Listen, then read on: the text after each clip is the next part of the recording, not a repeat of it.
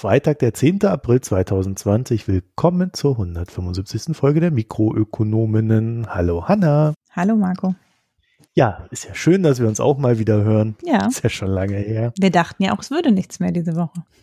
Ja, und dann haben wir es doch noch hinbekommen und ich glaube, für eine kurze Folge reicht, sodass unsere Hörerinnen und Hörer wieder up to date sind.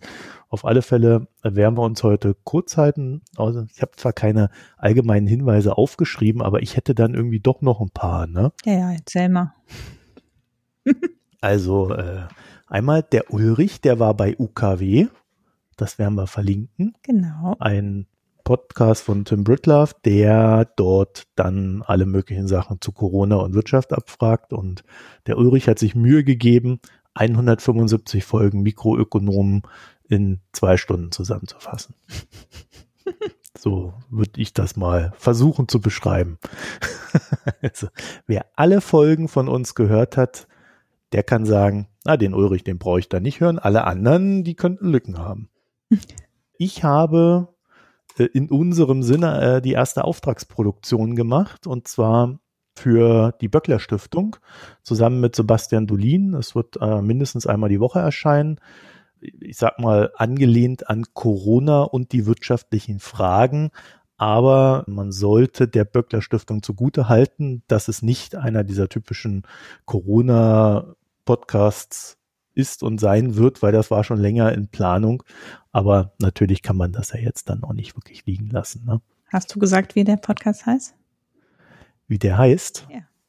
Ich dachte, das sei eine kleine Überraschung. Der Podcast heißt Systemrelevant. Mhm. Und Ja. verlinken wir auch. Naja, klar. Ne? Also UKW und System, ihr hört's, relevant verlinken wir. So, Heute kurz und mit Tippgeräuschen. Kurze mit Tippgeräuschen. Ja, ihr kennt die ja schon, die Tippgeräusche. Ich bin ja da recht gnadenlos. Ja, äh, ansonsten möchten wir uns äh, wie immer bei unseren Hörerinnen und Hörern bedanken, die Spenden- und Daueraufträge an uns geschickt haben. Gerade auch die Premium-Abos habe ich gesehen. Äh, da gab es ein paar neue in den letzten Wochen. Das freut uns natürlich sehr und hilft uns dann auch sehr. Und wir gucken mal so im Gegenzug, dass wir zumindest mal, während Corona hochaktuell ist, das Premium Programm nicht wirklich aktiv schalten, sondern es dann halt weiterhin im, im Beta-Status belassen. Und dann haben, glaube ich, alle was davon und ihr könnt das äh, dadurch unterstützen, dass ihr mehr davon abschließt oder eben auch Spenden schickt. Da. So, und äh, wer dann ansonsten noch Kritik, Lob und Hinweise oder einfach nur Frust hat, der darf sich gerne wenden an mh.mikroökonomen.de. Ihr schickt uns ja ab und zu mal ein paar Links zu so Videos mit 30-minütigen Ausführungen von Herrn Varoufakis und ähnliches. Also ich gucke da auch rein, aber seht's uns nach, wenn wir da nicht alles kommentieren oder verwursten. Ja, und was haben wir noch? Twitter, Reddit und Facebook. Da findet ihr uns als Mikroökonomen mit OE. Ja, also Reddit wäre auch nochmal eine Möglichkeit des Kommentierens. Alles andere ist ja immer so. Ja, da arbeitet man ja nur für andere. so. Ja, heute sprechen wir nicht über vieles. Ja, über all die Dinge, die nicht mit Corona zu tun haben, ne, würde ich sagen. stimmt nicht, oder? Wir haben doch auch noch ein bisschen. Was denn?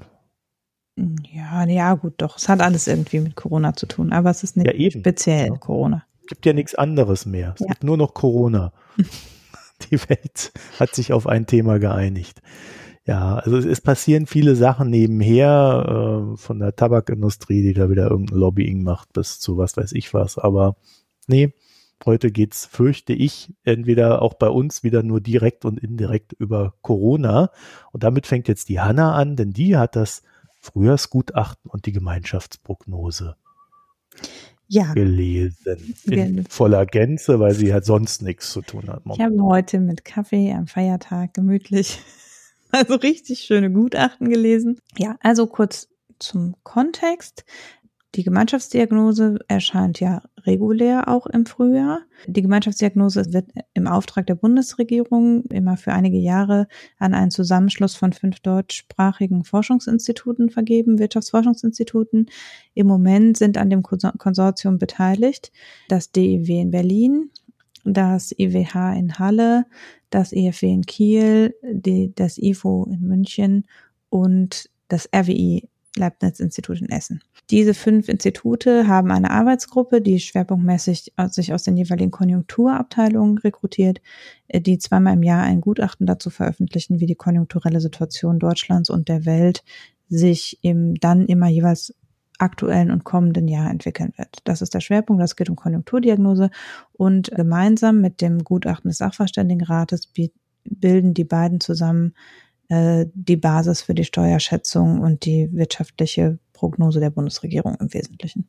Und das ist immer, also es hat eine schöne Tradition, dass im äh, Herbst die Gemeinschaftsdiagnose etwas vor dem Gutachten des Sachverständigenrates erscheint. Genau, also dass die Gemeinschaftsdiagnose erscheint im Oktober und das Gutachten des Sachverständigenrates also im November. Und die, jetzt im Frühjahr hat es sich äh, so ergeben, dass der Sachverständigenrat ein Sondergutachten zu den Auswirkungen der Corona-Krise veröffentlicht hat vor zwei Wochen oder vor anderthalb Wochen am 30.03 äh, so dass wir jetzt quasi zwei verschiedene Abschätzungen zur Entwicklung der deutschen Wirtschaft haben, die relativ zeitgleich erschienen sind und sich nahezu auf die gleichen Daten stützen. Also 30.3. versus 8.4. ist halt nur eine Woche Unterschied. Und witzigerweise unterscheiden die beiden Gutachten sich in ihrer Prognose schon, finde ich, relativ erheblich. Äh, das würde ich auch äh, rausgreifen wollen, also weil Natürlich ist es keine Überraschung, dass beide Gutachten eine starke Rezession im zweiten Quartal 2020 voraussehen. Das ist ja absehbar, dadurch, dass im Moment die Produktion und die wirtschaftliche Aktivität sehr stark eingeschränkt ist, wird natürlich äh, das BIP in diesem Quartal sehr stark fallen. Schon da ist es so, dass in einer unterschiedlichen Größenordnung ist, also die, diese, das Fallen im zweiten Quartal. Da prognostiziert das Sachverständigenratsgutachten, prognostiziert zwischen minus 2,8 und im besten Szenario und minus 3, noch was, das kann ich gerade in der Grafik nicht gut sehen, etwas weniger optimistischen Szenario, während eben die Gemeinschaftsdiagnose für das zweite Quartal mit einem Minus von über 8 Prozent rechnet. Und dadurch unterscheidet sich auch die Prognose für das ganze Jahr 2020. Was auch beide teilen, ist, dass sie sagen, die Erholung kommt schnell in dem vom Sachverständigenrat optimistischsten Szenario würde sich die Erholung bereits im so zwischen dem dritten und dem vierten Quartal einstellen, wäre man wieder auf dem Vorkrisenniveau sozusagen und im etwas weniger optimistischen Szenario gegen Ende des Jahres. Und der, die Gemeinschaftsdiagnose geht sogar davon aus, dass auf jeden Fall schon ab dem dritten Quartal wieder positive Wachstumsraten gegenüber dem Vorquartal äh, zu verzeichnen sind. Also dass wirklich ein Einbruch in nur einem Quartal ist. Jetzt ist natürlich, also für mich etwas fraglich, also natürlich war es notwendig, eine Abschätzung der wirtschaftlichen Effekte zu erstellen. Und da ist es eben so, dass natürlich die wesentlichen Determinanten aber noch unbekannt sind, nämlich die Länge des Shutdowns ist das eine. Also in wie lange wird die wirtschaftliche Aktivität noch ins zweite Quartal hinein sehr stark eingeschränkt sein? Und andererseits wird das Gesundheitssystem in der Folge an seine Belastungsgrenze kommen, ja oder nein. Das heißt, brauchen wir in der Folge noch weitere äh, Einschränkungsmaßnahmen oder eben nicht. Und das ist ja beides so, dass wir das überhaupt noch nicht absehen können. Also dafür gibt es ja noch keine wirklich gute Datengrundlage. Ähm, und deshalb ist, sind diese Prognosen natürlich mit großer Vorsicht zu genießen. Also noch mehr als Prognosen ohnehin schon mit Vorsicht zu genießen sind, würde ich sagen. Mhm. Das Bruttoinlandsprodukt wird auf dieses Jahr auch auf jeden Fall schrumpfen. Da sieht eben der, die Gemeinschaftsdiagnose auf das ganze Jahr gerechnet minus 4,2 Prozent. Und der Sachverständigenrat sieht auf das ganze Jahr gerechnet, Moment, im Risikoszenario minus 5,4 und im Basisszenario minus 2,8 Prozent auf das ganze Jahr. Also der Sachverständigenrat unterscheidet eben zwei Szenarien, das finde ich auch prinzipiell sinnvoll. Also die sagen halt, es könnte sein, dass sie basierend auf der aktuellen Informationslage im Basisszenario könnte es sein, dass wir über den Sommer so ähnlich wie es sich eben in China abzeichnet, also das Basisszenario ist quasi ein Übertrag der Länge des Shutdowns und der Wiederhochfahraktivitäten in China.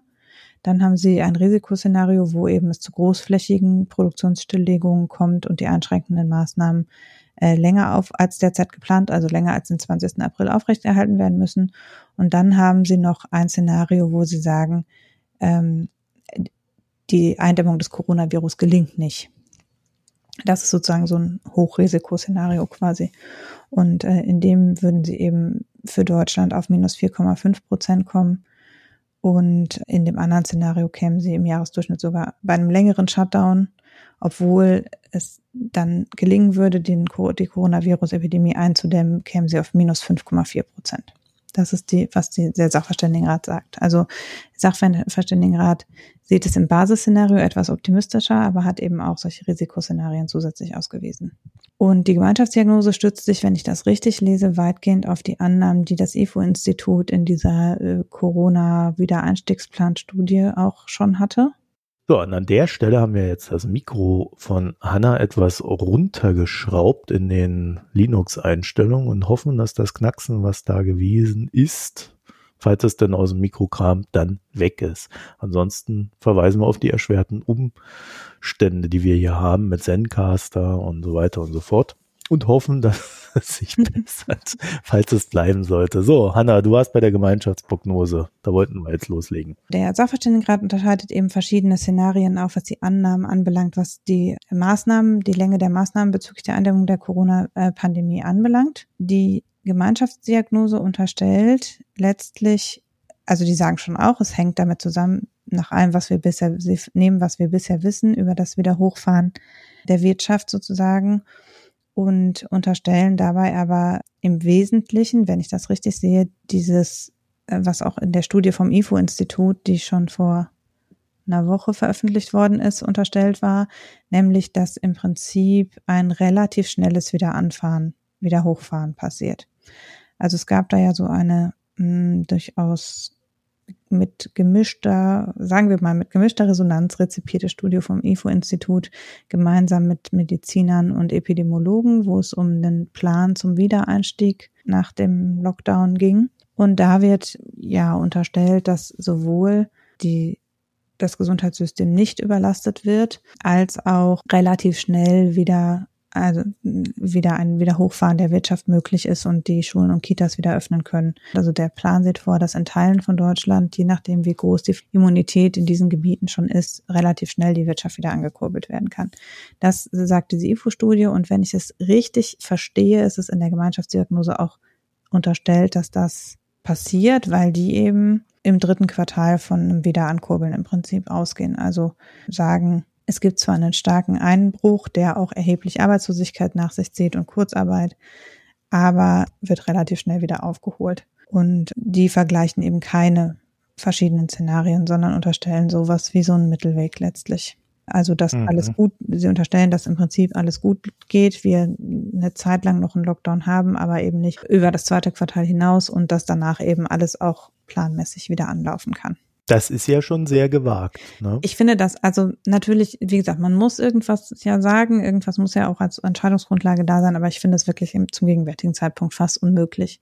Solange wir noch nicht, also weder die Politikentscheidung schon kennen, die man ja in wenigen Wochen kennen wird vermutlich, äh, noch wissen, wie sich das auf das Gesundheitssystem auswirkt, muss man eigentlich so vergleichende Szenarien heranziehen und sagen, okay, es gibt verschiedene Längen und irgendwo dazwischen könnte es liegen. Aber das EFO-Institut hat sich, und das ist ja in der Gemeinschaftsdiagnose beteiligt, ja sehr stark positioniert, dass alles über acht Wochen Lockdown quasi zum Tode der deutschen Wirtschaft führt, was viele andere ja nicht so sehen und hat damit ja im Prinzip den Rahmen auch relativ festgezurrt, was sie sehen, was das Schlimmstmögliche ist.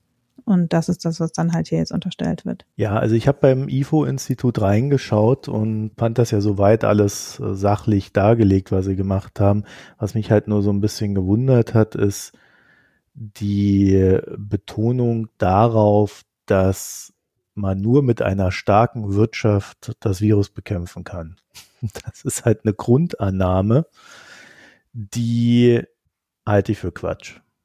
Also die Unterstellung, dass nur wenn unsere Wirtschaft brummt, die, die Maßnahmen gegen das Virus finanzieren können, vor allen Dingen, wenn wir jetzt über mal sechs Monate vielleicht reden oder so, ähm, das, das ist, das, also das finde ich da nicht gut begründet. Ja. Das andere, was mir aufgefallen ist bei diesen ganzen Studien und ähm, man muss ja dazu sagen, diese Leute haben ja eine Doppelfunktion. Also sie sind einmal sind sie Ökonomen, die irgendwas untersuchen und da sicherlich auch äh, fachlich eine gewisse Kompetenz haben, aber sie wissen auch, dass ihre Aussagen eine öffentliche Wirkung haben und die müssen sie irgendwie antizipieren. Das heißt, wenn die jetzt rauskommen und sagen, die deutsche Wirtschaft bricht 10, minus 10 Prozent ein im laufenden Jahr, dann wissen die auch, das könnte eine self-fulfilling prophecy werden. Das heißt, mein Eindruck von außen betrachtet ist, dass die eigentlich immer alle vorsichtiger rangehen, als sie es vielleicht müssten. Wenn ich da drauf gucke als einfacher Analyst, der sicherlich da auch einen Finanzmarktblick drauf hat und dadurch äh, halt auch versucht, in Scha Zeitschienen zu arbeiten, dann sehe ich halt, nehmen wir mal beispielsweise Bill Gates, der hat gesagt, also wenn man ein Lockdown macht und sicher will, gehen will, dass es keinen Rebound gibt, dann braucht man sechs bis zehn Wochen Lockdown. Mhm. Und zwar richtig Lockdown, nicht einfach nur, äh, wir halten uns mal alle zurück, sondern Lockdown. So, dann hast du deine sechs bis zehn Wochen. Nehmen wir mal die zehn Wochen, dann bist du bei Ende Mai. Mhm. Und von da aus gesehen reden wir nicht drüber, dass dann alle sofort auf die Straße springen und tun, was sie bisher nee. getan haben. Sondern dann reden wir darüber, die Zahlen gehen runter, die Neufallzahlen und sind so niedrig, dass man probieren kann, dass ein normales Leben wieder einkehrt. Das heißt, man beginnt ein, eine leichte Lockerung. Wir sehen jetzt in China, das wäre dann die zweite Variable, die ich hier reinnehmen würde. Wir sehen in China, die haben schon ordentlich gelockert, auch im Sinne von, ihr könnt wieder in Kinos gehen und sonst noch was und Restaurants auch, wann hast du nicht gesehen? Die haben nach zwei, drei Tagen haben die ihre Kinos wieder dicht gemacht. Ja. Man weiß nicht so genau warum, das verheimlichen die einem. Also sie, es werden keine asymptomatischen Fälle gemessen. Generell ist den Zahlen eigentlich nicht zu trauen. Und äh, das macht es dann halt schwierig, wirklich eine Beurteilung zu finden. Aber orientieren wir uns an dem, was wir wissen. Die Kinos wurden sehr schnell wieder dicht gemacht. Das deutet auf nichts Gutes hin. Das heißt also auf Deutschland wieder umgelegt, wir werden größere Veranstaltungen, Kinos und so weiter, werden wir nicht ab Juni wieder haben wenn ab Mai, Ende Mai beginnt, äh, das zurückzufahren. Ja, dann wird vielleicht gelockert, dass ins Café wieder zwei Leute eintreten dürfen oder drei, um sich dort einen Kaffee zu holen und dann müssen sie trotzdem weitergehen und so weiter und so fort. Das heißt also, wir kommen dann, wenn man das über die Zeit denkt, eher so ins dritte Quartal rein, wo man eine Chance auf eine Lockerung hat im Sinne von das Leben, wie wir kennen. Vielleicht aber auch viertes Quartal. Es gibt da ja verschiedene Berechnungen. Wenn du, einer der Worst-Case-Rechnungen ist, wenn du die Kurve so flach halten willst, dass unser Gesundheitssystem nicht überbelastet wird, dann kannst du bis 2021 kalkulieren. Ja. Dann haben wir den Drosten, der irgendwie sagt, Juni bis August ist der Höhepunkt.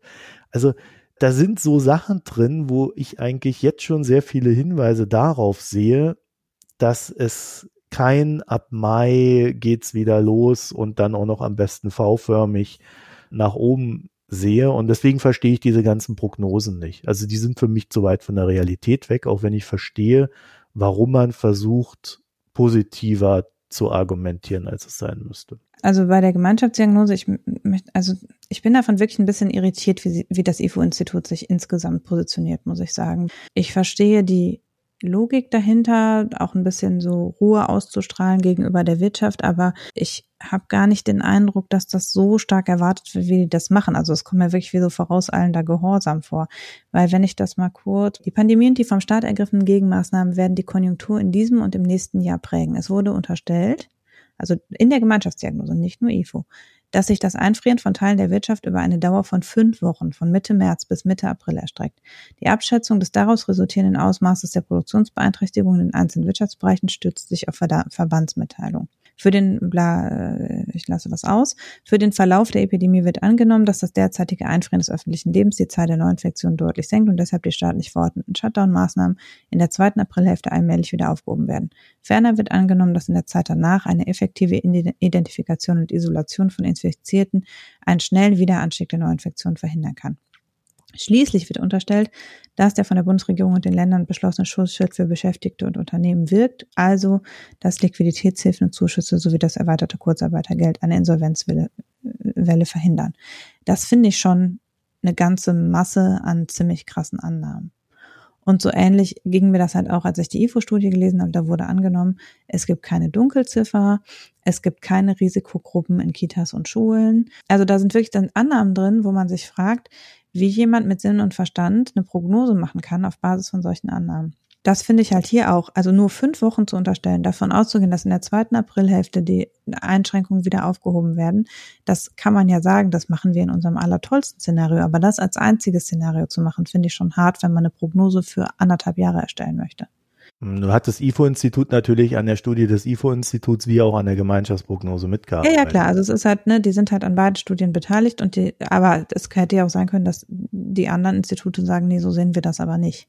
Also dass eben die sich mit dieser Einschätzung nicht durchsetzen. Aber letztlich ist das, was halt hier unterstellt wird, wo dann eben diese minus 4,2 Prozent auf das laufende Jahr am Ende rauskommen, ist halt eine sehr optimistische Annahme, muss man ehrlicherweise sagen also da ist mir dann schon lieber das, was der Sachverständigenrat gemacht hat. Und die kommen ja auch auf nicht, also auch beim Sachverständigenrat sieht es nicht so aus wie, es wird alles schrecklich, aber die sagen halt, okay, wenn wir nicht im Basisszenario geht der Sachverständigenrat davon aus, dass sich die wirtschaftliche Lage über den Sommer ähnlich dem Verlauf in China normalisiert. Dann haben sie eben ein Szenario, wo sie sagen, es kommt zu großflächigeren Produktionsstilllegungen oder die einschränkenden Maßnahmen werden länger aufrechterhalten als Mitte April. Und dann haben sie noch ein Szenario, wo sie zusätzlich noch annehmen, dass die Eindämmung des Virus trotz der ausgedehnteren Maßnahmen nicht erfolgreich ist und sich deshalb die wirtschaftliche Erholung nach hinten verschiebt, weil es zu Folge-Lockdowns kommt. Das wäre halt einmal ein V-förmiger Verlauf. Es wird noch weiter eingeschränkt, aber geht dann steil wieder nach Haufen. Das eine wäre eher ein U-förmiger Verlauf. Es wird nicht ganz so stark eingeschränkt, aber es geht dann langsamer wieder hinauf, weil es immer wieder in Teilen eingeschränkt werden muss. Da ist es dann so, dass eben die Erholung länger dauert und erst in 2021 mit einer Erholung zu rechnen ist. Und entsprechend kriegt eben die Gemeinschaftsdiagnose auch für das Jahr 2021 einen Plus von 5,8 Prozent des BIP raus, während der Sachverständigenrat bei einem Plus von 3,7 Prozent des BIP äh, landet im Jahr 2021. Und als ich diese 5,8 Prozent gelesen habe, habe ich mich auch wirklich gefragt, was man da unterstellen kann, wenn man davon ausgeht, dass eine Erholung dermaßen schnell erfolgt. Ja gut, das ist die Annahme, dass es tatsächlich einfach dann so weitergeht, wie genau. es vorher war. Ja, nee, nicht Bloß woher das kommen soll. Also wir, wir waren ja schon am Rand von einer Rezession. Es unterstellt, dass es so weitergeht wie vorher und zusätzlich sich noch positiv entwickelt, weil es ja nicht nur die minus 4,2 Prozent des diesen Jahres quasi wieder kompensiert, sondern noch darüber hinausgeht. Und das, also, ist, finde ich schon, also ich weiß es nicht, woher das kommen soll. Ich sehe es auch nicht so, dass man jetzt sagen muss, oh Gott, es wird alles schrecklich. Es ist bei beiden so, dass auch der Einbruch, den der Sachverständigenrat im schlimmsten Szenario quasi unterstellt, ist nicht schlimmer als der Einbruch in 2009 war. Mhm. Und die Erholung wird im Prinzip von beiden als schneller angenommen, als wir nach der äh, Krise hatten, äh, nach der Finanzkrise hatten. Aber der Einbruch auf das einzelne Quartal gerechnet ist wahrscheinlich der schlimmste, den wir seit Beginn der quartalsmäßigen Erhebung hatten. Eine der größeren Unbekannten da drin ist auch gar nicht, wie ich finde, was in Deutschland passiert, sondern was außerhalb Deutschlands passiert. Und wir könnten durchaus, und äh, da wundere ich mich, dass das IFO-Institut dann auch so inkonsequent ist, weil äh, eine der interessanteren Ideen vom IFO-Institut ist ja, dass wir in Deutschland eine Hotspot-Phasen irgendwas haben. Meint, dass es immer Hotspots geben wird, in denen das Virus gerade super aktiv ist. Die werden dann quasi abgeriegelt und eingedämmt und der Rest läuft normal weiter. Mhm. Dann springt das irgendwie zu einem anderen Hotspot. und dann wird es dort alles eingedämmt und, und runtergefahren, während der Rest Deutschlands fleißig weiter am Bruttosozialprodukt arbeitet. Also das ist alles sehr nett. Es könnte aber auch sein, dass es diese Hotspot-Geschichten weltweit gibt. Mhm. Es gibt keine weltweit koordinierte Reaktion auf das Virus. Das gibt es ja noch nicht mal in Deutschland. Es gibt es noch nicht mal in Europa, geschweige denn weltweit. Das heißt, jedes Land reagiert anders auf das Ding. Es wird Länder geben, die machen drei Wochen dicht und dann machen sie alles wieder auf und haben ihren Rebound. Es wird Länder geben, die machen vielleicht gar nicht dicht und gehen da einfach durch. Es wird Länder geben, die äh, machen das wie wir und so weiter und so fort. Es wird eine riesige Diversität an Maßnahmen geben und die Folge dessen wird sein, dass wir Handelspartner haben, mit denen wir zeitweise nicht handeln können, während andere, mit denen wir eigentlich nie gehandelt haben, plötzlich mit uns handeln, weil die gerade verfügbar sind. Vielleicht dann aber auch sechs Monate später nicht mehr, weil sie wieder irgendeinen Fehler gemacht haben und das Ding auftaucht. Also solange wir kein Impfmittel haben und das weltweit ausgerollt ist, ist die wirtschaftliche Lage in jedem Fall, gerade im globalen Handel, völlig unkalkulierbar. Und wenn etwas unkalkulierbar ist, ist es gerade für eine Exportnation wie Deutschland, naja, ich würde sagen, das größte Problem, was man haben kann. Auf alle Fälle spricht es nicht für optimistische Prognosen. Was ich ganz interessant finde, also die, die WTO rechnet ja mit einem Rückgang des Welthandels um zwischen sieben und neun Prozent ungefähr des Welthandelsvolumens. Und es wird ja auch die Prognose für die weltweite Produktion liegt irgendwie bei ungefähr 2, minus 2,5 Prozent also in der Gemeinschaftsdiagnose, aber das deckt sich auch weitgehend mit dem, was äh, der IMF äh, prognostiziert und was aus der, sich aus der WTO-Prognose mhm. ergibt. Also irgendwas zwischen zwei und drei Prozent äh, Weltbib-Rückgang. Ähm, das ist dann schon der stärkste Rückgang des Weltbips seit 1930, wenn ich das richtig nachgelesen habe. Eine erhebliche Einschränkung der Weltproduktion. Und genau wie du gesagt hast, wir sehen aber tatsächlich auch eine Änderung in Handelsmustern. Und das ist auch was, was wir so auch noch nie beobachtet haben. Wir sehen ja jetzt schon, dass irgendwie Unternehmen ihre Produktion umstellen, um zum Beispiel medizinische Supplies herzustellen, die seit Jahrzehnten nur noch aus China importiert worden sind. Und um Desinfektionsmittel herzustellen statt Schnaps und solchen Sachen. Und das sind natürlich Effekte, also die da entstehende Flexibilität und die äh, so ein Rückverlagern zum Teil auch von der Produktion von kritischen Produkten wieder nach Deutschland hat natürlich auch einen mittel- und langfristigen strukturellen Effekt. Also das geht ja nicht von jetzt auf gleich wieder weg. Natürlich werden die Autohersteller nicht auf ewig Beatmungsgeräte herstellen, aber wir haben eben schon so ein, oder ich würde vermuten, dass sich tatsächlich auch strukturelle Effekte auf die Struktur der Produktion ergeben. Auch natürlich im landwirtschaftlichen Bereich sehen wir das schon dass wir da auch Verschiebungen haben, weil jetzt zum Beispiel aus Spanien und Italien der Gemüseimport vermutlich nicht in dem gleichen Umfang nach äh, Nord- und Nordwesteuropa passieren wird. Und das sind alles so Effekte, die, da muss man erstmal gucken, was das eigentlich dann auch im nächsten Jahr und im übernächsten Jahr noch nach sich zieht, wie sich diese strukturellen Änderungen, ne, also auch wie die Nachfrage im Gesundheitssystem, diese Pandemie ist ja nicht weg wir werden ja noch auf längere Zeit äh, das Gesundheitssystem anders ausgestattet wissen müssen als bisher. Und das sind alles so Sachen, die fehlen mir auch so ein bisschen, beziehungsweise auch das ist natürlich was, wir haben dafür keine anderen Beobachtungen, die wir zu Rate ziehen könnten, wie sich das auswirken kann, sondern das ist ein First sozusagen da kommt schon einiges ins Rollen, wo man, was man spannend beobachten kann, was auch nicht alles negativ ist. Weil natürlich ist es auch so, alle, die jetzt ausweichen auf andere Produkte oder eben auf Medizinsupplies und sowas, die stellen jetzt natürlich auch was her und würden sonst vielleicht im Moment nicht viel verkaufen. Und solche Sachen. Also es sind ja durchaus auch Ausweicheffekte, die das ab, unter Umständen ein bisschen abfedern können. Was man noch sagen muss, ist, dass, dass die Gemeinschaftsdiagnose, sie ist mit jedem, jeder Sekunde, die wir darüber sprechen, kritischer. Äh, die Gemeinschaftsdiagnose unterstellt auch, dass kein Konjunkturpaket im Anschluss nötig sein wird, also dass es so schnell wieder durchrauschen, dass wir im Prinzip wieder anknüpfen können an vorher ohne Konjunkturpaket. Und das ist ja was, das ist auf europäischer politischer Ebene schon anders diskutiert. Das ist im Prinzip auch in Deutschland schon politisch durchdiskutiert, dass ein Konjunkturpaket wird folgen müssen. Und das ist auch äh, keine Überraschung, weil es ja eh, wir kommen ja eh aus einer wirtschaftlich eher schwachen Lage im Moment und wir werden ja höchstens zurückkehren in eine Stagnation oder Rezession, die wir schon vorher hatten. Also das, da entsteht ja jetzt kein Nachkriegsboom draus aus dem Ding, ja. Und entsprechend ist eigentlich klar, dass neben der Belastung für den Staatshaushalt, die sich im Moment ergibt durch die Sofortmaßnahmen, die ja schon die historisch gesehen seit dem Zweiten Weltkrieg größte Belastung für den Staatshaushalt ist, die wir jemals hatten da auch noch was wird kommen müssen, weil das, was wir jetzt haben, das habe ich ja mit Ulrich beim letzten Mal schon besprochen, sind ja streng genommen keine Konjunkturmaßnahmen, also kein Konjunkturpaket im eigentlichen Sinne, weil es ja gar nicht darum geht, den Konsum anzuregen, sondern vor allen Dingen Einkommen zu substituieren. Und im Moment die Konsummöglichkeiten ja auch eingeschränkt sind. Mhm. Ja, da hatte ich ja in unserer, hatte ich ja letzte Woche bei uns hier veröffentlicht, das Gespräch mit Wolfgang Schmidt mhm. vom Finanzministerium, seines Zeichens Staatssekretär, und er hat sich ja da sehr zurückgehalten, was das betrifft. Aber ich meinte doch schon raushören zu können, dass die verstehen, dass wenn man dann die Wirtschaft, also dass wenn es dann mit der Lockerung losgeht, man auch die Wirtschaft wieder anschieben ja. muss.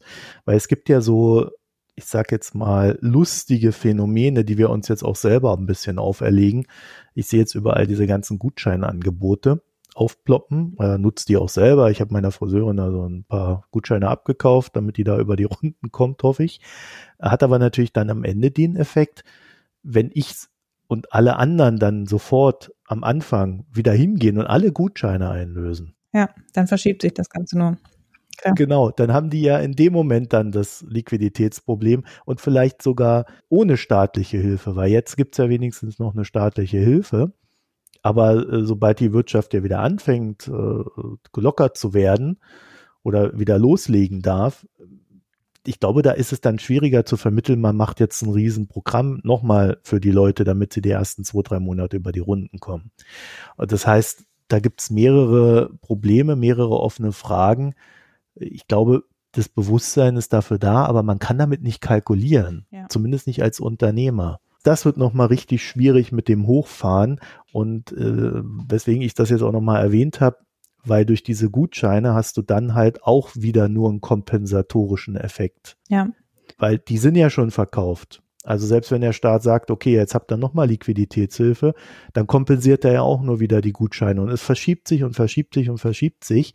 Aber am Ende brauchst du dann noch Maßnahmen, damit die Leute wieder äh, investieren können. Das, glaube ich, wird gerade sehr stark unterschätzt heißt, die Kostenseite des Ganzen wird unterschätzt. Ja, im, in der Gemeinschaftsdiagnose schon, beim Sachverständigenrat zum Beispiel nicht. Und man hat ja auch, ähm, wir kommen ja gleich noch dazu, was die EU-Finanzminister äh, beschlossen haben. Und auch da ist es so, dass eigentlich aus Europa, da kam ja bisher nicht viel, aber das, was jetzt kommt, klingt schon nach, wir rechnen damit auch noch fiskalpolitische Maßnahmen hätten hinterher schieben zu müssen.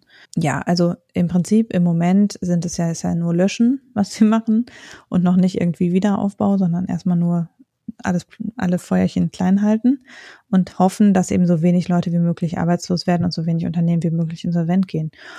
Das sieht auch ganz gut aus. Also bis jetzt mit der Länge von Shutdown, mit der wir im Moment operieren, wird das ungefähr gehen. Wenn es noch vier Wochen länger ist, wird man auch da noch mal was nachschießen müssen an Budget. Aber das, was danach kommt, ja, also ich finde auch, man hört relativ deutlich raus, auch bei dem, was Altmaier in letzter Zeit so gesagt hat, dass die Bundesregierung damit rechnet, da noch was nachschieben zu müssen. Und deshalb verstehe ich überhaupt nicht, warum in der Gemeinschaftsdiagnose das zum Beispiel auch nicht, also da so gesagt wird, das wird gar nicht nötig sein. Es geht so toll auch so sie positionieren sich auch überhaupt nicht dazu, wie sie die europäischen Maßnahmen einschätzen. Also es ist ja jetzt tagesaktuell quasi in der Zeit erschienen, als die EU-Finanzminister zusammensaßen, über europäische Maßnahmen beraten haben und als überall die Diskussion über Eurobonds, Corona-Bonds oder was auch immer hoch, hochschwappte. Und in der Gemeinschaftsdiagnose Gutachten steht dazu im Wesentlichen nichts drin. In der Pressekonferenz vorgestern ist selbst auf Nachfrage dazu auch nicht Position bezogen worden. Und das finde ich schon auch. Also, es gibt ja nun doch viele, die sich da positioniert haben. Also, wir hatten ja letztens äh, den einen oder anderen Ökonomen, der sich hier von genau. uns sehr falsch dargestellt fühlte. also, ihr Lieben, wenn das wieder mal so der Fall sein sollte, weil wir euch nicht verstehen oder weil wir einfach zu einseitig sind in unseren Gedanken, die ja vielleicht auch in anderen Gefilden sind, dann meldet euch doch mal. Vielleicht könnt wollt ihr das ja richtig stellen, was wir hier alles übersehen. Mhm. Vielleicht gucken wir aber auch in einem Jahr drauf und müssen einfach feststellen, naja, da ging der Punkt dann doch nochmal an uns. Was ich natürlich für unsere Wirtschaft absolut nicht hoffe, aber ich glaube, es bringt jetzt auch nicht wirklich etwas der Wirtschaft, wenn man die Probleme, die da anstehen, kleinredet. Das, der andere Effekt dieser äh, V-Ideologie, die ich da so äh, in meinen Worten mal dünken würde, habe ich, also mein Problem damit ist einfach, dass man versucht, so ein positives Sentiment zu generieren mhm. und so ein, ja, da kommen wir jetzt alle durch, ne? Das ist ja auch so ein bisschen diese Stimmung und da müssen wir nur zusammenhalten und das wird alles ganz schnell gehen. Das Problem ist, dass diese Absicht genau in ihr Gegenteil verkehrt, wenn sich das dann nicht erfüllt. Ja. Und auch da bin ich skeptisch, ne? weil ich glaube, man muss auch den Leuten in vielleicht zwei Monaten noch seriös erklären können, dass wir da durch müssen, wenn es denn so ist. Ich glaube, letztlich auch für Unternehmen wäre es ja auch besser, sich auf einen, sagen wir mal, konservatives Szenario einzustellen und dann aber auch einen Pfad zu kennen, was zum Beispiel die Regierung dann noch tun würde, wenn es noch vier Wochen länger dauert oder so, als jetzt damit zu rechnen, es wird alles toll und dann machen wir alles wieder auf und dann machen wir ein paar Wochen später wieder alles zu. Das ist ja eigentlich aus, aus Sicht jedes Unternehmens der Abschuss schlechthin wenn man immer nur wirklich auf zwei, drei Wochen auf Sicht manövrieren kann. Ich kann mir am Ende nicht vorstellen, dass es im Interesse von Unternehmen ist, jetzt einfach davon auszugehen, dass ab Mai wieder alles schick ist. Also warum sollte das eine sinnvolle Art von Planung sein? Zusätzlich wissen wir ja schon auch, dass eben, also was auch noch relativ stark vergessen wird, ist die Kosten, die dadurch entstehen, wenn viele Leute krank werden. Also dieser Wiedereinstiegsplan aus dieser gemeinschaftlichen Studie, wo das IFO dran beteiligt war und auch andere, die eben sagen, ja, wir müssen ganz schnell äh, wieder raus aus dem Shutdown und möglichst viele Leute wieder zur Arbeit bringen und dann eben und im Zweifel unter Herdenimmunität oder wie auch immer übersieht ja, dass einen, also nicht nur eine Überlastung des Gesundheitssystems, sondern auch, wenn jetzt sagen wir mal über längere Zeit 10 bis 15 Prozent der Belegschaft krank sind, hat das ja auch eine erhebliche hemmende Wirkung auch über Wochen und Monate. Und wenn dann ein, ein Teil davon chronisch krank, erkrankt, und das ist ja das, was im Moment auch so ein bisschen absehbar ist, ist, dass alle, die einen Verlauf auf der Lunge hatten, äh, dauerhafte Lungenprobleme da, dadurch bekommen. Das bedeutet auch, dass ein bis fünf Prozent der Arbeitnehmer zukünftig chronisch krank sind, wenn man mhm. eben sagt, wir machen einfach Durchseuchung. Und ist ja egal. Dann sind die jetzt mal sechs Wochen krank und danach sind sie halt wieder da und wir machen weiter wie bisher. Aber dann hast du halt dann eben auch dann ein paar Leute, die eben nicht wieder da sind oder die dann eben auf Zukunft anfälliger sind und zwar den Rest ihres Arbeitslebens. Ja, auch je nachdem, was sie gerade tun. Ne? Also wenn du eine verlungert, äh, eine verlungerte, äh, wenn du eine verminderte Lungentätigkeit von 10 bis 20 Prozent hast für den Rest deines Lebens aufgrund dieses Virus und äh, der Erkrankung dazu. Und äh, wir erinnern uns, ich glaube, der Durchschnitt, das Durchschnittsalter der Leute, ab denen eine Betroffenheit herrscht, definitiv, ist irgendwo so bei 45. Da kannst du dann auch nochmal mindestens 20 Jahre Arbeitszeit oben drauf rechnen je nachdem, was du da machst, also Kisten schleppst du damit dann vielleicht nicht so lange, wie du es dir erhofft hast in deinem Leben. Ne? Deswegen ist das alles äh, ziemlich tricky von der Langfristwirkung her zu, zu beurteilen. Aber ich glaube, wir sind uns da einig. Ja. Da haben wir wieder mal äh, Einigkeit hergestellt hier. Wir vermuten nicht, dass Positivismus hier in irgendeiner Form zur Lage gut beiträgt, sondern im Gegenteil vielleicht eher negative Nebeneffekte erzeugen könnte, dann hinten raus, wenn es dann doch schlimmer kommt als befürchtet. Gut, kommen wir doch mal zu den angenehmen Dingen des Lebens, denn auch wenn Corona noch tobt, weniger tobt der Russe und der Saudi. Sorry. ich konnte nicht anders. Ach naja, also äh, es, es zeichnet sich ab. Ja, und an der Stelle wurden wir von der Realität überholt, denn der Podcast musste ja etwas liegen bleiben, da ich noch andere Verpflichtungen hatte und oder eigentlich habe ich ja jetzt Urlaub, aber ich kümmere mich ja hier trotzdem noch um die Podcasts und in dem Sinne mussten wir ähm, den harten Schritt gehen, dieses Segment, das jetzt eigentlich schon eingesprochen war, also mit Hanna besprochen wurde, rauszuwerfen und es neu einzusprechen, was ich jetzt hiermit mache. Und zwar ist die Sachlage die, dass sich Saudi-Arabien, Russland und die USA, naja, sie haben sich geeinigt. Aus unerfindlichen Gründen dann doch noch kurz vor Eröffnung der Börsen und damit äh, der Preisbewegung beim Öl und die Einigung ist, naja, wie soll ich sagen, sie ist etwas speziell ausgefallen. Ähm, und zwar 23 Länder sollen 9,7 Millionen Barrel Öl am Tag weniger fördern. Das sind ungefähr so 10 bis 13 Prozent der globalen Ölförderung. Russland und Saudi-Arabien steuern ungefähr 5 Millionen Barrel bei.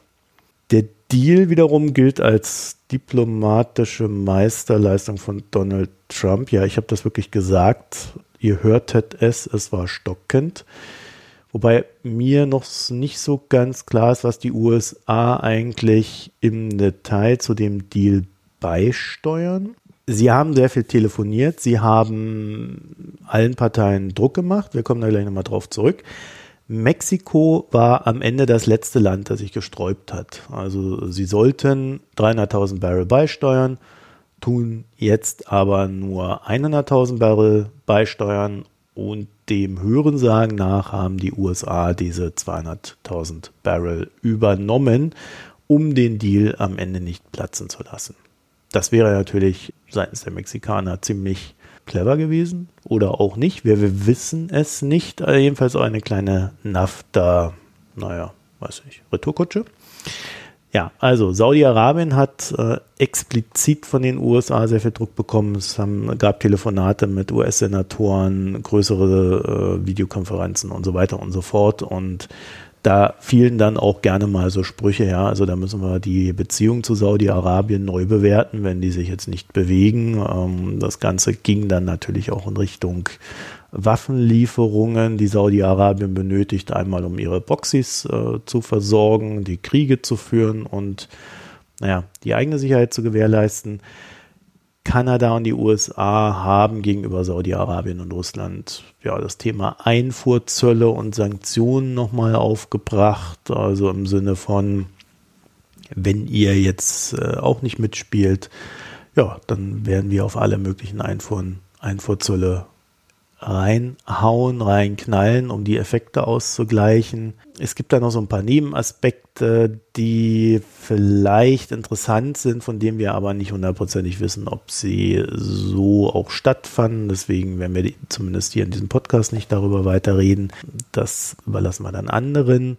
Ich glaube, zur Einordnung ist es nicht verkehrt zu wissen, äh, dass dieser Deal auch wichtig war, um die Überversorgung mit Öl für die Lagerkapazitäten zu verhindern.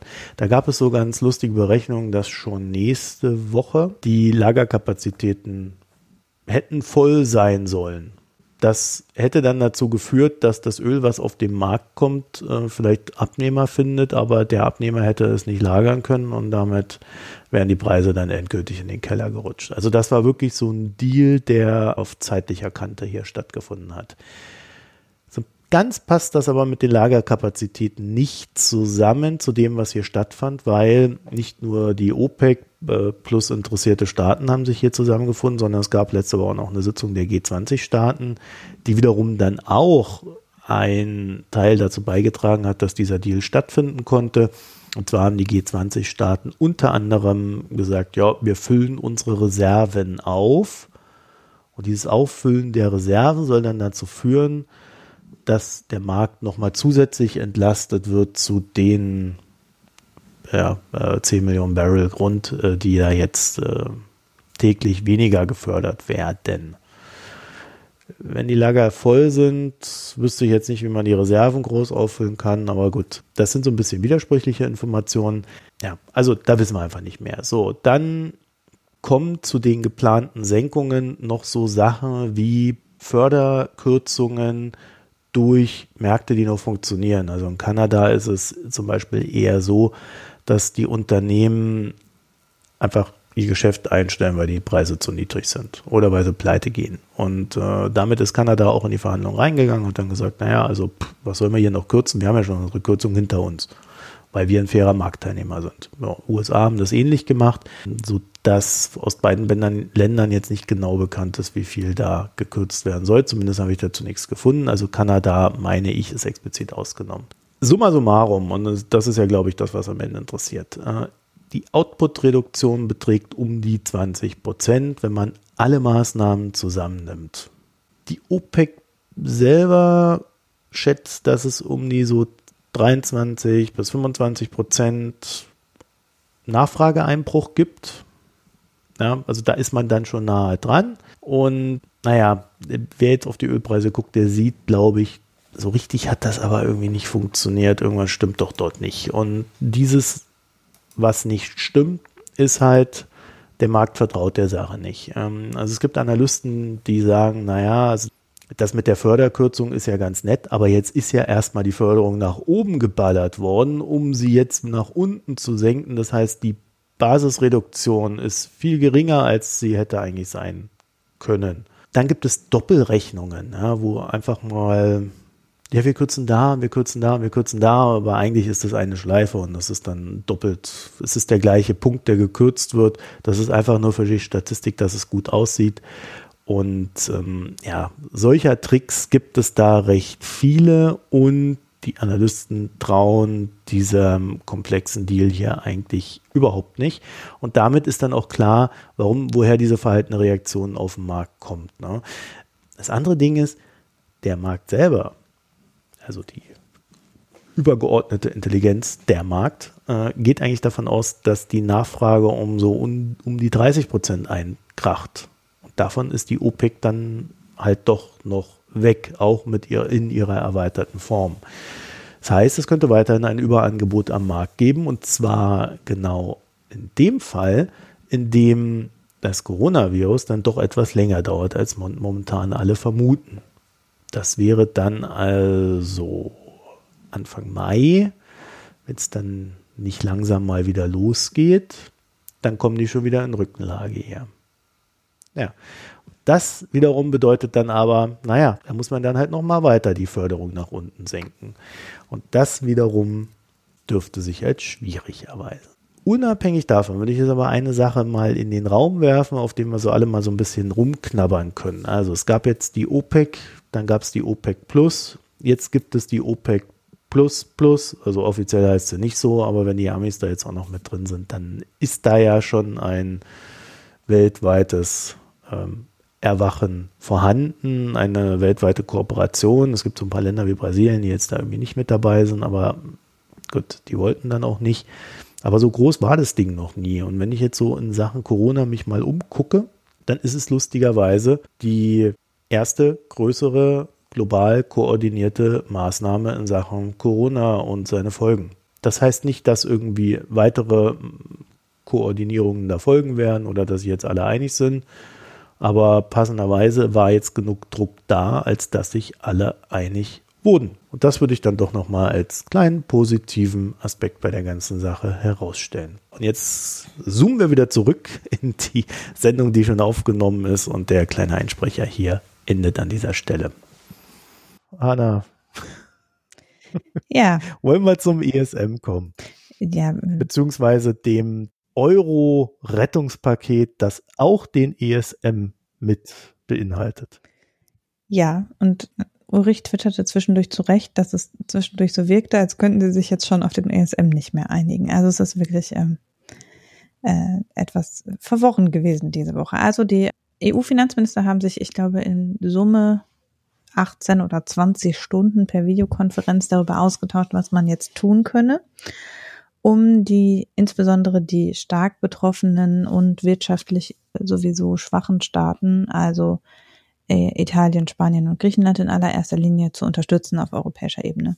Ja, oder wie man so schön sagt, die Südländer wollen von den Nordeuropäern Geld. Ich wollte es nicht so sagen. Und früher äh, hat man die Südländer Pix genannt. die alten Schweine. Ja, also es ist der alte Streit, der tatsächlich, ich würde mal sagen, seit der Finanzkrise tobt in Europa. Ne? Ja, und wir haben es jetzt hier wirklich mit einem Problem zu tun, was 0,0 selbst verschuldet ist. Und es gab ja vorher eigentlich, eine, glaube ich, auch europaweit ein Gefühl von relativ breiter Solidarität.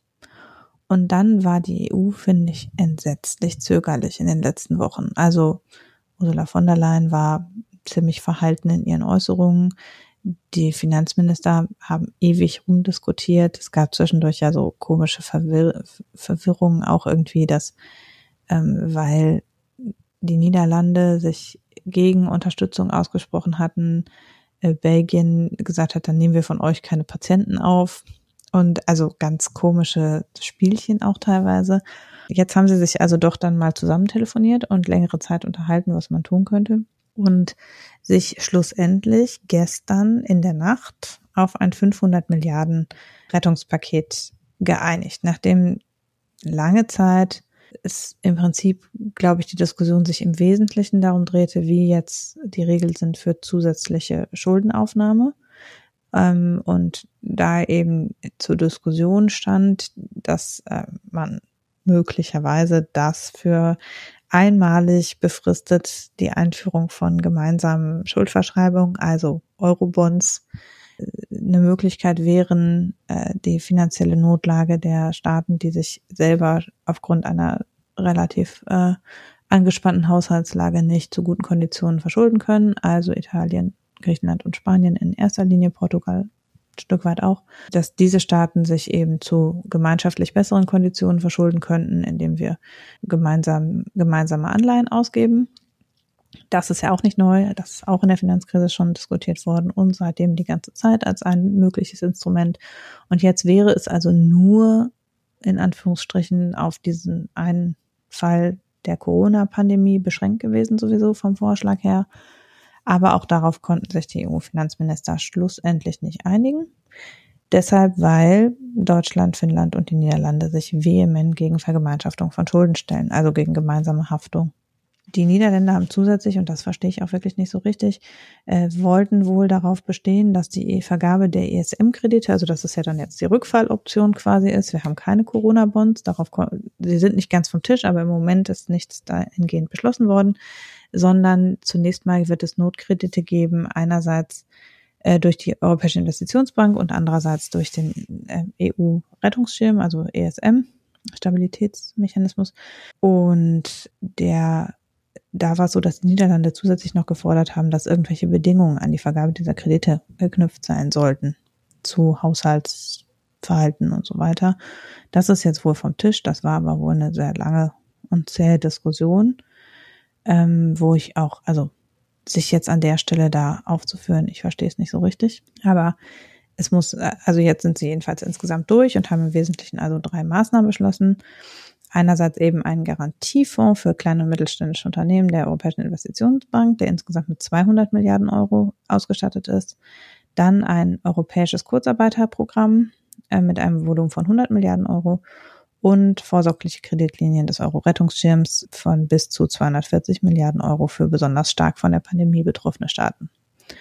Und äh, wie gesagt, über das Kurzarbeitergeld, über den EB-Fonds war relativ schnell Einigkeit, aber bei ESM, da gab es eben erheblich, ähm, erheblich Widerstand, so dass zunächst die Verhandlungen äh, abgebrochen worden sind am Mittwoch und dann gestern es nochmal Einzelverhandlungen gab zwischen Deutschland, Frankreich und den Niederlanden und dann konnten sie sich dann wieder an einen Tisch setzen und jetzt ist wohl vom Tisch das, äh, was ursprünglich von Niederlanden gefordert wurde, nämlich dass Italien insbesondere wirtschaftspolitische Reformen durchsetzen soll, um diese Kredite zu bekommen. Also die Niederlande haben quasi den Wolfgang Schäuble gegenüber Griechenland, den haben jetzt die Niederlande gegenüber Italien gezogen und haben eben darauf bestanden, dass da jetzt mal was getan werden muss und die mal an ihrem Haushaltsverhalten arbeiten müssen. Und das ist aber jetzt wohl vom Tisch.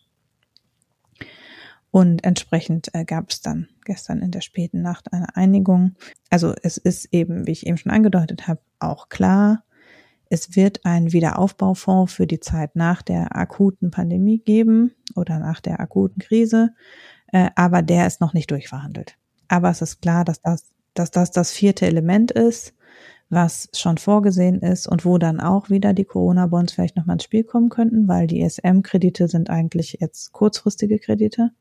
Die sind also nicht für Konjunkturpakete gedacht im Nachhinein. Das heißt, dann wird wieder Bedarf sein für Konjunkturpakete, wenn es so einen Wiederaufbaufonds geben soll. Und auch da könnte, wäre die Möglichkeit wieder, das über Eurobonds zu machen. Also es ist deshalb nicht ganz vom Tisch. Naja, im Endeffekt ist es ja das. Ne? Sie haben das jetzt einfach als Punkt rausgelöst und haben das auch später verschoben. Ja, aber nein, das hat, na, das stimmt nicht. Also ja, sie haben den Wiederaufbaufonds auf später verschoben, aber ob das dann die Form Eurobonds oder irgendeine andere Form von gemeinsamer Umverteilung oder was weiß ich ist oder aus dem EU-Haushalt oder offen. was ja. ist offen.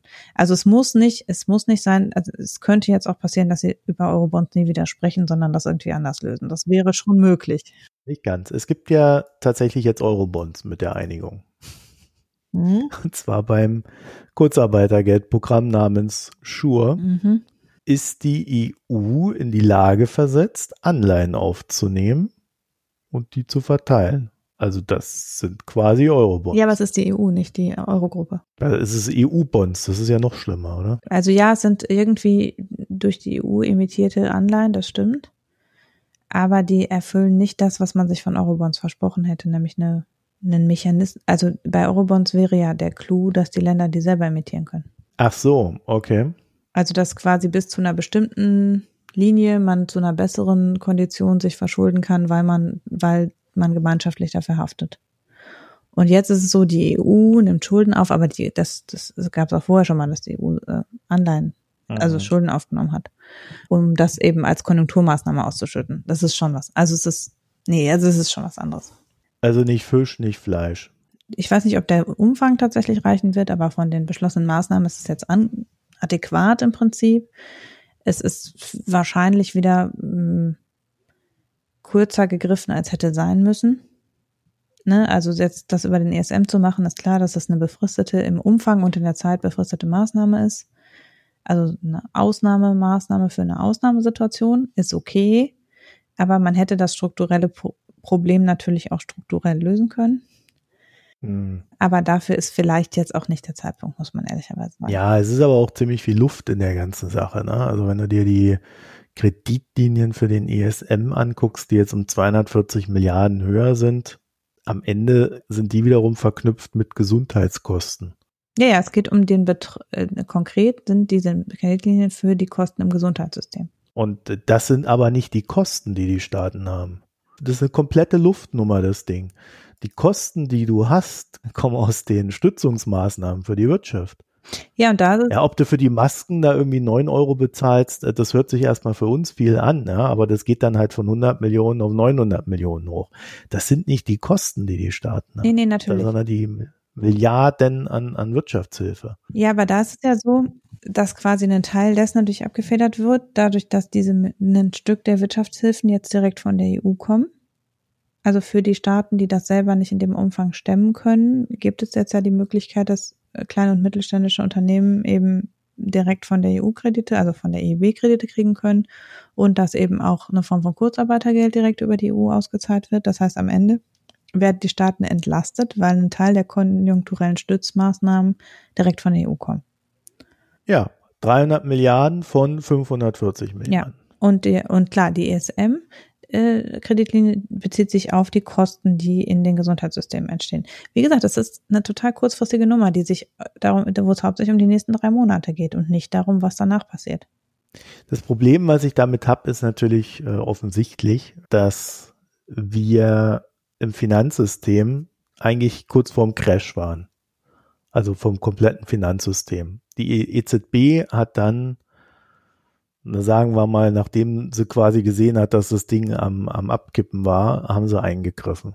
Und die EU setzt das jetzt eigentlich fort, diesen nicht kompletten Bailout, den du zum Beispiel in den USA erlebst, wo dann halt einfach das Geld in die Hand genommen wird, auch wenn es wieder nicht reichen wird und wieder viel Ungerechtigkeit drin ist. Aber die nehmen wenigstens Geld in die Hand. Und die EU schafft es eigentlich immer, kein Geld in die Hand zu nehmen oder wenn, dann nicht viel. Und gleichzeitig ploppt da jetzt auch schon wieder die Diskussion auf in der äh, EZB, dass man ja nicht zu sehr viel weitermachen sollte. Also das, was die FED zum Beispiel jetzt macht, dass sie jetzt selbst Junkbonds raufkauft, das werden wir in Europa nicht erleben, außer es ist wirklich kurz vorm Abnippeln. In Europa sorgt man eigentlich immer wieder dafür, dass die Märkte als Korrektiv zur Politik funktionieren müssen und dann sorgt die Politik dafür, dass es die Notenbank regeln muss, weil die Politik es nicht regeln kann. Und dieser Kompromiss, der spiegelt für mich genau das wieder, dass es genauso weitergehen wird. Ja, das ist jetzt kein, keine, kein Ändern der grundsätzlichen Mechanismen, wie im Moment Wirtschaftspolitik in der EU gemacht wird. Nee.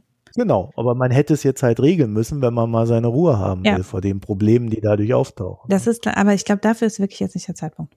Es wäre schön gewesen, das als Anlass zu nehmen, zu sagen, okay, wir räumen jetzt mal auf, weil es ein strukturelles Problem ist, weil die europäische Politik nicht handlungsfähig genug ist. Also die europäische Wirtschaftspolitik schnell und präzise genug handlungsfähig ist, sondern es halt immer durch solche flickenteppichmäßigen, in Notverhandlungsrunden irgendwie beigebogenen Maßnahmen passiert. Aber eigentlich haben wir jetzt zehn Jahre Zeit gehabt, dieses Ja, strukturelle Problem zu lösen genau. und hätten diese zehn Jahre mal besser genutzt. Und es ist vielleicht Ja, nicht, es wenn es gerade brennt, ja, okay. Es ist vielleicht nicht, wenn es gerade brennt, die Diskussion darüber zu führen, sondern eigentlich hätten wir eine ruhige Zeit dazwischen gehabt, wo wir diese Diskussion ja auch geführt haben und aber es kein Ergebnis gab. Ja, aber wir alle wissen ja, dass die EU nur dann irgendwas tut, wenn gerade Krise ist. Deswegen ist eigentlich jetzt der Moment, was zu tun. Hm, hm, hm. Ja, aber alle sind jetzt halt auch sehr mit sich selbst beschäftigt. Also letztlich äh, schneiden wir uns da jetzt eine europäische Einigung raus, wo sehr viel Energie auf nationaler Ebene gefordert ist im Moment. Ja, was aber auch ein Fehler ist, weil man es ja europaweit koordinieren müsste, die Reaktion auf Corona. Wir sind uns da völlig einig, aber äh, im Moment sehen wir eine ganz krasse nationale Rehbesinnung im Grunde, äh, die ja so weit geht, dass irgendwie ähm, wir ja auch Grenzen schließen und was weiß ich. Also ich meine, ja, selbst Mecklenburg-Vorpommern ist wieder aufgehoben worden, äh, von einem Gericht übrigens. Ja. Aber ähm, ja. de facto haben wir im Moment halt machen alle für sich und das wird auch als der richtige Weg, glaube ich, im Moment angesehen. So traurig das ist. Genau, ja. Also, aber das macht es halt noch dringlicher, weil das nämlich dazu führen könnte, dass wir dann tatsächlich demnächst vor der Frage stehen, hm, da ist ein Land, das hat äh, jetzt irgendwie seine Sachen da nicht im Griff, ja, retten wir das? Ach nö, wir sind ja jetzt national, warum sollen wir die denn retten? Hilft uns ja nicht weiter muss mich um mich selber kümmern. Das ist ja dieses Denken. Ne? Mhm. Also ich halte das ja für grundsätzlich gefährlich, wenn man der Meinung ist, man möchte die EU erhalten. Und da hätte man ja jetzt auch nach den Vorfällen mit Brexit und so weiter ja durchaus mal auf die Idee kommen können, dass dieses Separatistendenken nicht das ist, was uns da weiterhilft. Ja, die letzten Wochen fand ich die EU wirklich erschreckend leise. Also äh, man hätte das auch als die Stunde der europäischen Solidarität lesen und umsetzen können. Da ist schon einfach, also ähm, nee. Aber es ist halt auch gerade keine Persönlichkeit da, die das in die Hand nehmen könnte. Ich glaube, von der Leyen ist auch mehr so die Type, die das gerne im Hinterzimmer regelt. Aber äh, Eigenwerbung an der Stelle, hört euch mal die letzte Folge der Foreign Times an, die diese Woche erschienen ist, habe ich ganz am Anfang vergessen zu sagen. Ne? Äh, da habe ich mit Alexander Clarkson über die EU das Coronavirus und die Grenzpolitik gesprochen. Das alles ein bisschen zusammen, auch die Kurzsichtigkeit in der Außenpolitik. Und das passt da sehr gut ins Bild. Hm. Man wendet sich sehr gerne den leichten, durchaus auch dreckigen Lösungen zu, die keinen Aufwand erfordern. Also mehr habe ich dazu auch gar nicht zu sagen. Ich würde jetzt, ich würde jetzt gern zu einem positiven Abschluss kommen, zur BIZ. Der hat sich nämlich auch mit Corona beschäftigt. alle, alle mit Corona. Ja, und zwar die BIZ, das ist, ihr kennt das hoffentlich noch, wir hatten es ja ein paar Mal, die Bank für internationalen Zahlungsausgleich, auch Zentralbank der Zentralbanken genannt. Mhm. Und ja, ich habe im Internet gelesen, Hanna, die Notenbanken wollen das Bargeld abschaffen, um die Bürger zu knechten. Habe ich auch letztens von gehört. Ne? Also ist ja ein Dauerthema ja. und im Internet äh, wird das mal ganz heftig diskutiert. Und diesmal habe ich mir gedacht, Mensch, jetzt guckst du dann doch mal näher hin. Und zwar gab es bei der BIZ eine Studie, die empfohlen hat, digitale Währungen, digitale äh, Notenbankwährungen zu schaffen. Und das hat dann manch einer gleich wieder als Knechtung der Menschheit empfunden und äh, Plan zu miesen, äh, und ganz miesen Plan zur Abschaffung des Bargelds. So, und dann habe ich mir die Studie dann mal durchgelesen und komme zu folgendem Ergebnis. Wir werden sie euch auch verlinken, dass ihr sie selber lesen könnt. Sie ist jetzt nicht so lang, allerdings auf Englisch. Und äh, dazu sei dann auch noch gesagt, diese Studien, die die BIZ da oder äh, ja, die die BIZ da veröffentlicht, ähnlich wie bei der Weltbank, mhm. das sind nicht Empfehlungen dieser Bank, also dieser BIZ oder der Weltbank, sondern das ist erstmal die Möglichkeit eines Denkens in einen Raum hinein und die Studien sollen des Dialoges dienen. Das steht übrigens auch auf der ersten oder zweiten Seite dieser Studie. Naja, also besagte Studie hat sich nur mit dem Bargeld in Zeiten von Corona beschäftigt und kommt dabei auf ein Ergebnis, das man auch bei dem Herrn Drosten in irgendeinem dieser Podcasts, glaube ich, mal hören konnte. Bargeld, naja, Bargeld könnte als Träger von Viren durchaus dienen, es ist aber sehr unwahrscheinlich. Ach so, ja. Mhm. Also der Herr Drosten hat sich jetzt nicht mit äh, den Verschwörungstheorien beschäftigt.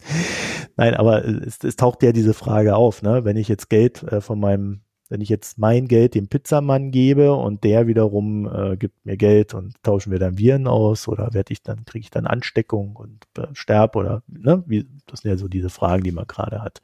Also völlig, völlig normal und auch okay. Und äh, es gibt ein gewisses Risiko, das ist aber nicht sehr hoch, ist die Antwort. So. Und diese Studie sagt jetzt halt also, summa summarum, Bargeld dient potenziell der Verbreitung des Virus, auch wenn die Ansteckungsrate über Bargeld allgemein recht gering ist und man aber auch keine genauen Zahlen hat. Aber auch wenn die Chance auf Ansteckung gering sein mag, muss man doch sicherstellen, dass die Bürger in jedem Fall das Vertrauen in den Gebrauch einer Währung behalten. Dann sollte ein Geldtransfer dazu führen, dass man sich potenziell ansteckt, dann könnte man ja dazu neigen, das Geld nicht mehr zu benutzen, weil man ihm nicht traut. So, also Notenbanken haben immer ein Interesse daran, dass äh, Vertrauen in Währungen und Zahlungsverkehr aufrechterhalten bleibt. Und da ist dann halt in einer Pandemie sowas auch ein Punkt. So, und dann sagen sie, also bisherige Systeme könnten ja dazu beitragen, dass man keine Virenübertragung äh, hat. Aber zum Beispiel bei kontaktlosen Bezahlen hast du ja dieses Ding, wenn du irgendwie über 26 Euro kommst, also in Deutschland jetzt als Beispiel, bei manchen Karten, ja, da musst du eine PIN eingeben oder eine Unterschrift leisten und schon bist du ja wieder an diesem Kontaktding da drin. Ne? Mhm. Also es gibt da irgendwie Möglichkeiten, die sind aber halt irgendwie nicht sonderlich gut. Und auch wenn jetzt in dieser Pandemie diese Schwellen, ab denen man äh, Unterschriften leisten muss oder Pins eingeben muss, nach oben gesetzt worden sein sollen, sind sie halt trotzdem noch da. Und äh, ich habe dann so eine kleine Privatumfrage gemacht, im Freundes- und Bekanntenkreis, auch im Ausland. Und ich kann irgendwie nicht bestätigen, dass diese Schwellen nach oben gesetzt worden sind. Also das ist irgendwie so eine Behauptung in der Studie, die ich nicht nachvollziehen kann. Aber gut, Sachlage ist jedenfalls man will das Ding irgendwie lösen. Und es gibt, und das ist halt auch ein weiteres Problem, Menschen, die sind ja auf Bargeld angewiesen. Nämlich die unbanked, wie man sie so schön schimpft. Und weil ich dann zum Beispiel nicht wusste, allein im UK gibt es 1,3 Millionen Menschen ohne Konto. Also das würde ich ja jetzt so als Land bezeichnen, das mehr so bei unserem ist und da finde ich die Zahl ja dann auch schon recht hoch. Mhm. Ich habe es jetzt auch nicht für unsere Gefilde im Kopf. Ich meine, das war immer so ein Prozent, hat man gesagt, ne? Aber ich weiß es nicht seriös herzuleiten. Jedenfalls, es sind sehr viele Menschen. So, und dann, und das ist eigentlich nur der letzte Absatz in diesem Studiending. Daraus ergibt sich jedenfalls die Empfehlung, schafft CBDCs. Also, es meint Central Bank Digital Money. Also digitale Notenbankwährungen. So, und eigentlich war es das an der Stelle schon. Sie sagen dann noch, ja, man muss halt dann auch auf alle möglichen Sicherheitsaspekte achten, ne, die es halt so gibt. Außerdem könnte es zu Kostensenkungen beitragen. Jedenfalls, wie auch immer, ich habe jetzt nicht das Gefühl, dass diese Studie dafür geeignet ist, zu befürchten, dass das Bargeld abgeschafft wird. Ja, ich meine, es ist ja so, dass, also es ist ja absehbar, dass die, Digitalis die Digitalisierung an der einen oder anderen Stelle natürlich schon einen Vorschub bekommt jetzt durch diese ganze Situation.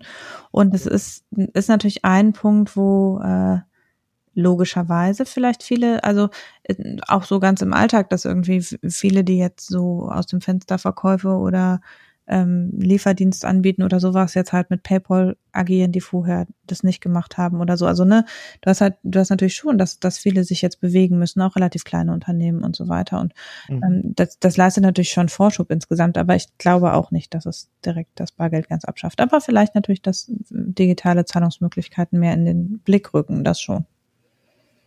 Ja, also ich selber zahle sehr gerne digital, schon immer. Ich fand das immer alles eklig. Ich wusste genau, da sind Viren. ja. Nein, also ich äh, finde es einfach viel schneller, als da ein Portemonnaie rumzukramen und ich bin ziemlich faul. Von daher ähm, passte mir das immer ein Kram, da mit dem iPhone hinzugehen und zack, zack zu machen oder einfach nur die Karte da so drüber zu wischen und die Sache ist erledigt. Deswegen bin ich da nicht sehr vorbildlich im Sinne des Erhalts des Bargelds. Aber klar, also ich glaube schon, dass wir digitale Alternativen brauchen werden, gerade für solche Fälle. Vor allen Dingen würde es mich sehr freuen, wenn diese digitalen Alternativen einfach auch preiswerter wären. Ja. Mhm. Das ist ja auch so ein Thema. Es ist ja unglaublich teuer da, diese ganzen Zahlungsabwicklungssachen. Das kriegen wir über die Preise direkt und indirekt mit, aber äh, so direkt kriegst du das ja eher selten mit. Ich wollte eigentlich nämlich noch eine lustige Anekdote erzählen, aber ich habe es gerade nicht mehr googeln können, weil ich habe irgendwann mal über die Bank, also die BIZ hat ja so ein bisschen so einen Ruf, so eine Geheimbank zu sein. Also so, weil eben niemand so richtig, ne, das ist ja nicht so richtig fassbar, was die eigentlich machen. Und das ist, ich finde es ganz leicht nachzuvollziehen, aber viele finden es nicht so leicht nachzuvollziehen. Und ich habe irgendwann mal so einen Artikel im Internet in so einem Forum gelesen, wo jemand erklärt hat, ja, dass halt die geheime finanzielle Welt, äh, Finanzweltregierung da sitzt, irgendwo in der Schweiz, in irgendwelchen Türmen und dass alles potenziell halt Echsenmenschen sind. Und ich habe aber leider das, den Artikel nicht mehr wiedergefunden. Das wäre jetzt ein sehr schönes Schlusswort gewesen dass die geheime Weltregierung äh, Einfach mal bei Google eingeben, Echsenmenschen. Habe ich schon. Oder BES oder hat nicht äh, gefruchtet. Reptile People, BES. Aber es hatte, äh, also ich hatte in der Lizards, probably Lizards stand da drin. Ah. Aber ähm, ich habe den Artikel leider nicht, ist schon ein paar Jahre her, aber ich fand das äh, ganz witzig, weil ähm, ja, natürlich. Sobald man was nicht versteht, ist es auf jeden Fall Weltverschwörung und hochgeheim. Äh, nein, ist es nicht. Man kann da einfach reingehen in die WZ. Aber ähm, ja, äh, das äh, kann ich also jetzt nicht, sonst hätte ich das als Pick verlinkt. Das geht jetzt leider nicht. Von daher. Ich fand so interessant, dass die überhaupt so eine Studie da, äh, Bulletin nennen sie es, BEZ Bulletin hieß ja. es, glaube ich, äh, irgendwie so, es sind neun Seiten. Ja, die machen ja so einen Quartalsbericht immer, da drin ist das auch gewesen, oder? War als einzelnes PDF. Ja, ja, klar. Äh, so aber keine Ahnung, wahrscheinlich war es da drin. Jedenfalls äh, ist es irgendwie so, es, äh, im Endeffekt war es ein kleiner Absatz, der diese Empfehlung gegeben hat und der Rest war einfach nur aktuelle Lage mit Corona und Zahlungsverkehr mhm. und Risiken und das jetzt auch noch nicht besonders tiefgehend und halt, äh, es durfte halt mal irgendeiner zusammenfassen und dann so die üblichen Empfehlungen, die man dazu gibt. Ne? Also mhm. es ist jetzt wirklich, was empfiehlst du, wenn, wenn du Kontakt vermeiden willst? Naja, digitale Zahlung. es ist so, naja, was, was sollst du auch anderes empfehlen? Ne? Das wäre ja sonst Quatsch. Und äh, daraus dann gleich wieder so diese, also ich, ich verstehe, dass manche Leute sagen, äh, sie wollen ihr Bargeld behalten, das finde ich auch völlig legitim. Ich finde auch, dass das ein, ein Instrument sein sollte, auch um unter anderem zu verhindern, dass man dann wieder anfängt, mit Goldbarren da rumzurennen und sonst noch was. Ich glaube, die Menschen brauchen das einfach so als Tauschmittel, als Transformationsmittel deswegen finde ich so diese, diese Thesen, die dann immer gleich so aufploppen, immer so ein bisschen, aha, interessant. Deswegen haben wir es ja mal reingenommen, um es auch einfach mal durchzusprechen, weil es gibt ja gerade, ich weiß auch nicht warum, aber irgendwie so im, im Zuge von Corona gibt es ja so, so viel wilde Thesen. Eieieiei. Also als ob jetzt viele Leute sehr viel Zeit haben, sich mal mit der Welt zu beschäftigen und zu überlegen, wie sie sein könnte. Ja. Das ist die nette Variante, das ja. auszudrücken. Ne? naja. Andere verdienen damit ihr Geld, wilde Thesen zu schwingen. Äh, auch das soll es geben. In dem Falle war es Quatsch. So. Okay. Jetzt aber. Dann. Wir haben heute zeitbedingt äh, nicht wirklich Picks, nicht wirklich getrunken. Ich, ich trinke ja schon seit Wochen nicht. Ne? Ich, doch, ich äh, trinke schon, aber nichts Interessantes. Man muss ja nehmen, was da ist, ne? Wobei, glaube ich, jeder gut, äh, also die ganzen Weinläden hier bei mir um die Ecke, da gibt es irgendwie so zwei, drei, die haben äh, alle auf, Hanna. Also. Ja, aber man soll ja Kontakt haben sein, also geht man doch nicht einfach mal so für Spaß einen Wein kaufen. Na nee, das macht man dann konzentriert, den Wein für die nächsten zehn Wochen kaufen. Damit das dann reicht, ne? Nein, also wir haben. Darf auch immer nur einer in den Laden. Genau, ja, es ist hier auch immer so. Aber. Ja. Ja, nee. Wir haben hier im Umfeld aber auch keine Weinläden. Wir müssten dafür schon. Nach Köln fahren zum Beispiel. Mm, nein, so ja, können wir mal am Park spazieren gehen, physisch distanziert, socialisen. aber seit wir nicht mehr zur Arbeit fahren, kommen wir halt auch nicht mehr an Bezugsquellen vorbei. Von daher. Der ist natürlich bedauerlich. Ja. ja. Ich, ich wollte, ich, ich kann ja statt einem Pick kann ich euch empfehlen, äh, den Begriff sozial distanziert zu vermeiden, weil irgendwie hat er so ganz komische Implikationen. Mhm, das stimmt. Man kann sich physisch distanzieren. Ja. Na gut. Also, Dann. Soziale Nähe zeigen. In dem Sinne, die ist ja Ostern, ne? Da muss ja auch mal so eine Ansprache sein. Und äh, jetzt hören wir auf, bevor uns die Hörerinnen wegrennen. Also, das Übliche, ne? Ihr kennt das ja, www.mikroökonom.de mit OE, da könnt ihr dann hingehen, da könnt ihr euren Premium-Account schießen, da könnt ihr äh, nette, freundliche Kommentare hinterlassen ja. und so schlecht gepflegten Wunschlisten finden. Ja, wenn ihr die findet, dann seid ihr gut. Ich, ein Tipp gebe ich unter Podcaster. Und äh, ja, ansonsten. Ja, und dann haben wir noch die sozialen Netzwerke, in denen ihr diesen Podcast natürlich gerne verteilen dürft, weil das hilft uns natürlich bekannter zu werden und wir wollen uns ja vermehren, also äh, nicht wir, sondern den Podcast und die Hörerinnen und Hörer. Und ansonsten freuen wir uns auch auf einen Besuch bei Reddit, Twitter oder Facebook bei Mikroökonom mit OE. In dem Sinne bis nächste Woche oder bis bald, je nachdem, wie wir es schaffen. Tschüss. Tschüss.